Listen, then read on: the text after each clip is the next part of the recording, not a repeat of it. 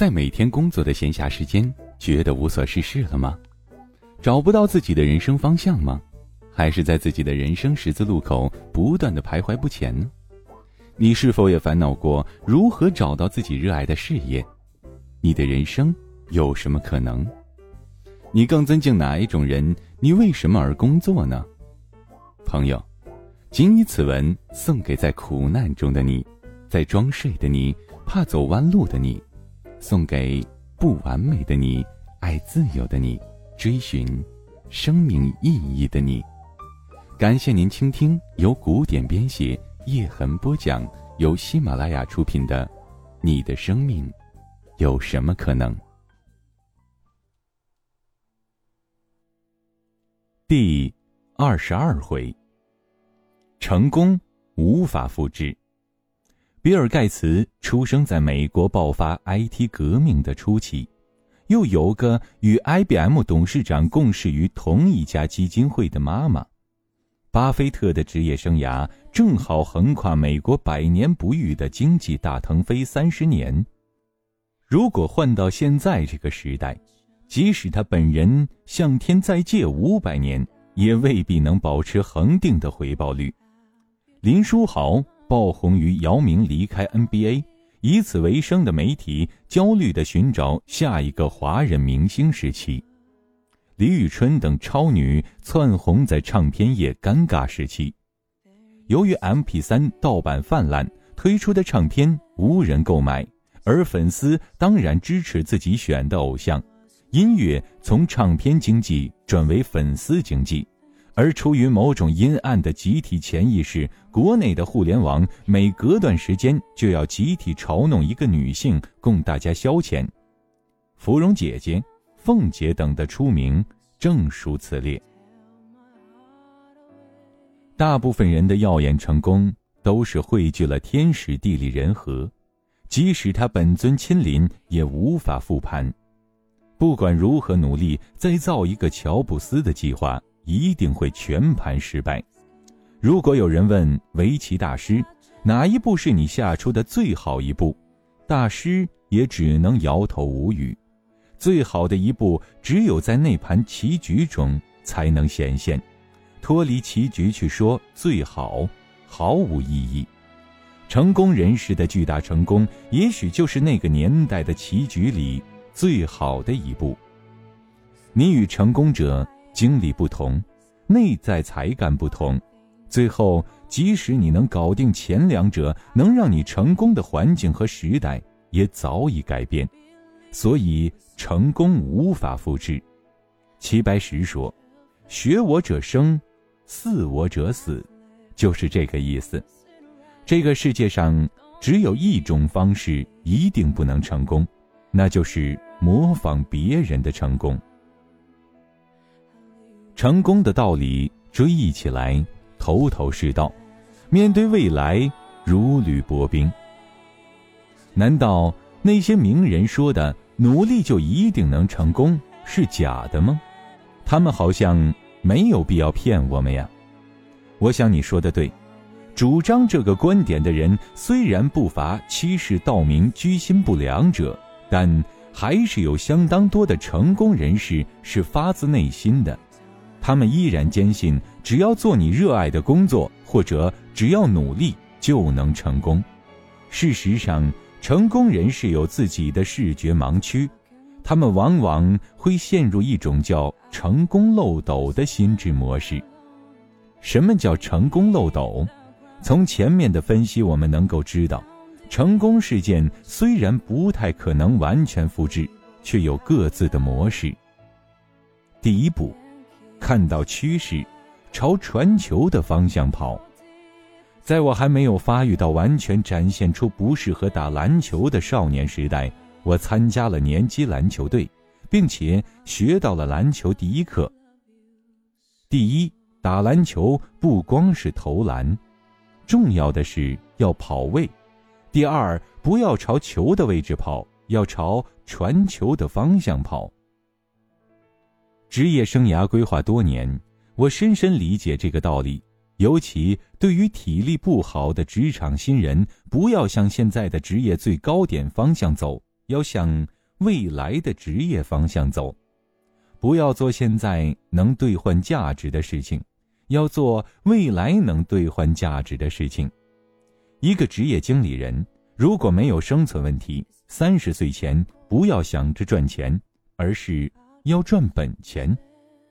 我的一位朋友被邀请参加奥运会的演播，但是他正参与汶川地震的一个救灾活动，所以婉言谢绝，回来以后失去了电视台的编制。我告诉他，未来的趋势在互联网，如果你想重新赶超同事，现在可以去视频网站应聘，他们肯定稀罕死你了。时值二零零九年，优酷、土豆等网站并不算太火，而且也远不及电视台的气势。最后基于很多理由，他还是没有下定决心。几天后的课堂上，我举例子提到这事儿，说者无心，听者有意。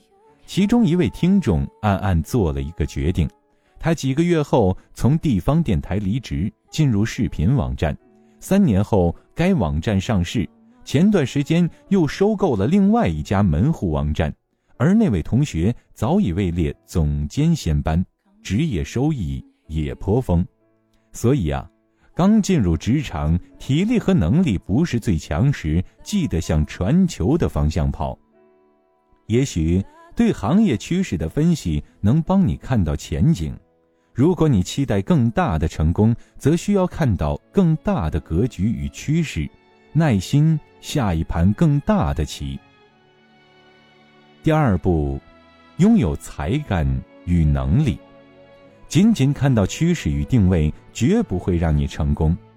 我爸有段时间总在抱怨，说我们家曾经有过买房的机会，但是由于种种原因错过了，甚是可惜。我告诉他，这没有什么好可惜的，没有赶上那个高潮的原因，不是没有好的房子，而是没有投资的意识。当时的中国人还没有把房子作为投资手段，大部分人只是为了给自己准备个好的住所。所以，第一，不是你错过了那个房子，事实上你从两千年开始买什么狗屁房子都能涨 N 倍。第二，这机会甚至到今天一直都有，如果我们那个时候买个深发展股票，现在也涨了几十倍，难道不比房子值钱？关键还是我们没有意识和眼光啊。不过我们家用这么多年来投资幸福和安心，倒也值得。趋势与机会到处都有，但是如果你只是看到，就仅仅是观众，而决定参与和投身其中，则需要极强的判断力，二者差异巨大。看到趋势那叫视力，而投入趋势才叫眼光。看到趋势决定参与就一定能够成功？其实也不一定，你还需要拥有参与的能力和才干。就好比当年三国天下大乱，乱帝枭雄辈出，谁都知道赢了就是皇帝，但是又有几个人能够剑锋所指，人心所向？曹操把着天子，孙权占着江东，刘备留着皇叔血统，这都是才干与资源。几年前的北京房市，谁都知道会继续涨价，但也并不是所有人都能进得去。有人缺钱，有人缺意识。现在的电子书、移动互联、手机制作也是人人都看到的趋势，但是能玩得好的又有几人？二零零七年，美国的次贷危机席卷全球，中国的现金储备一度超过了世界四大银行的总值。当我们雄心万丈的准备买几家国际大企业玩玩的时候，却发现国内能够领导跨国企业的领导人才寥寥。能够流畅的讲英语的倒是很多，能够多元文化管理的就很稀少，而有全球战略和视野的几乎没有。所以，以错过趋势更加闹心的是，看到趋势却发现自己完全插不上手，以此献给刚刚进入职场、忙于思考公司战略、时代战略、商业模式、定位等的职场新人。当我们眼光越来越高，手越来越低的时候，我们会慢慢变成一只长颈鹿。也以此提醒吸引力法则的盲存者，我觉得比吸引不到机会更闹心的情况是，机会吸引来了，你却 hold 不住。我觉得吸引力法则的真意应该是，如果要吸引外界，先吸引自己。总之，需要拥有能力，你才能成为竞争者，而不是观众。亲爱的听众朋友，您现在正在收听到的是由喜马拉雅制作的《你的生命有什么可能》，本文作者古典，播讲叶之痕。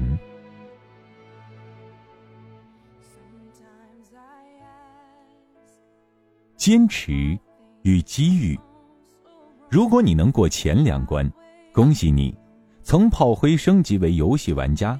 但是不要高兴得太早，高手过招除了各自的内力招式，往往还需要一些机遇与运气。《异类》一书中提到，大部分的 I T 英雄出生于美国二十世纪五十年代，如果你出生太早，则 I T 革命来临时你已经年过三十，家庭负担太大，机会成本提高，不敢放手一搏。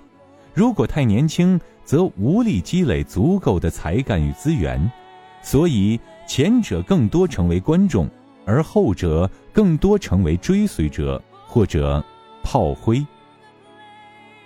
前面也提到过，福布斯排行榜的财富英雄们各有各的机遇，大陆的借着互联网起飞，台湾的借着加工制造业腾飞，而香港的则遇到了地产大潮。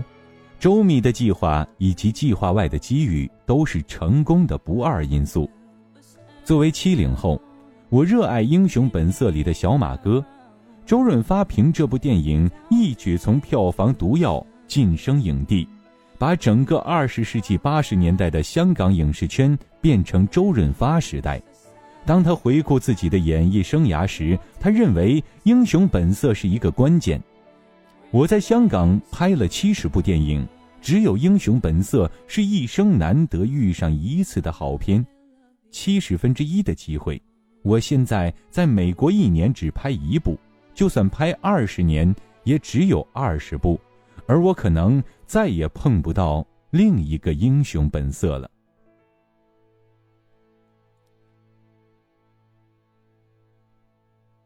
七十分之一，这也许就是机遇和坚持最好的注脚。到现在你回头看看，才发现身边当年的同行者已经七零八落，一直能走到今天的没剩几个。你们拥抱，拍着肩膀，互相感叹人生不易。好的，这个时候镜头打过来，闪光灯亮起来，话筒伸过来，大家围过来问你，为什么你会成功？正如我们总结的一样，我看到了一个趋势，然后就坚持一直走下去，最后成功了。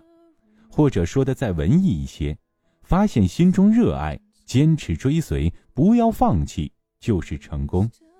这与你是实话，你看到了趋势，且心中热爱，然后一直坚持，不言放弃，长生才能救世。一直到有一天你遇到了机遇，但是如果你走回去看看，会发现很多趋势内心热爱却缺乏能力资源的人，只沦为了观众。很多看到趋势，拥有才干，却在竞争中被刷下来的人成了炮灰。还有一些死在最后一关的人，他们也许比成功者坚持得更久，却还是没有等到机遇。他们没有成为先驱，反成先烈，音容宛在。坚持与努力是成功的必要条件，但成功的条件有很多，有时候还需要一点点幸运。成功无法复制，我已经讲述得很清楚了，你作何感想？我最担心的一种观点是破罐子破摔，你恍然大悟，醍醐灌顶，哦，原来是这样，原来我的不成功，活得不好，一怪老天没有给我天时，二怪国家不给我地利，三怪我妈没有生出我的才干。至于那些告诉我成功道路的人，他们全都应该好好读读这本书，然后给我闭嘴。这本书的广告应该这样打：只需五分钟，释然自己的平庸，人生不可不读之书。但是事实不是这样，即使环境在变，那些传奇故事里依然有一些不变的东西，是有着闪光的共同点，有着在不同情况下使用的智慧招数。我推崇的是踏实前行型。原来成功与能力不完全相关，成功不能证明你真的有价值。当龙卷风袭来，猪都会飞，不成功也不能证明你很糟糕，那只是下一个故事的开始。关键是走在路上的状态。我们慢慢明白，成功就是用自己的节奏越走越近。我最喜欢的是创造型。既然我们处于同一个全新的时代，有着与众不同的才干，拥有一个能够改变的未来，为什么我们不创造一个自己喜欢的成功故事？从那些传奇的成功故事中汲取属于自己的智慧，在全新的世界搭建一个有无穷可能的未来。就是这些现实的理想主义者在慢慢改变世界。行文至此，我想对职业的成功做一个总结。一，努力必有收获，小付出小收获，大努力至少定有小成。二，成功等于眼光加能力加坚持，巨大的成功等于成功加上机遇。三，内职业生涯发展是外职业生涯发展之源。四，通过生涯的学习，掌握规划、技能迁移、竞争力组合等手段，可以加快成功。五，求快不配做高手。六，成功的故事可多听，但是别全信；成功的建议要少听，用自己的方式做就好。那么，到底努力重要还是机遇重要？这本身就是个伪命题。问你这个问题的人，你不妨反问他 ：H R O 中是 H 重要还是 O 重要？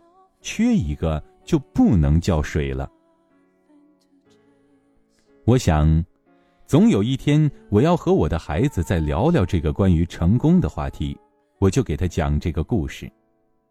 有个叫上帝的人，他开了一家奴隶银行，每个人都有一个自己名下的奴隶账户，每个人每天都往里面存自己的奴隶，有的人存得多，有的人存得少，有人存了第二天就取，有的人则在很多年以后一次性取出来。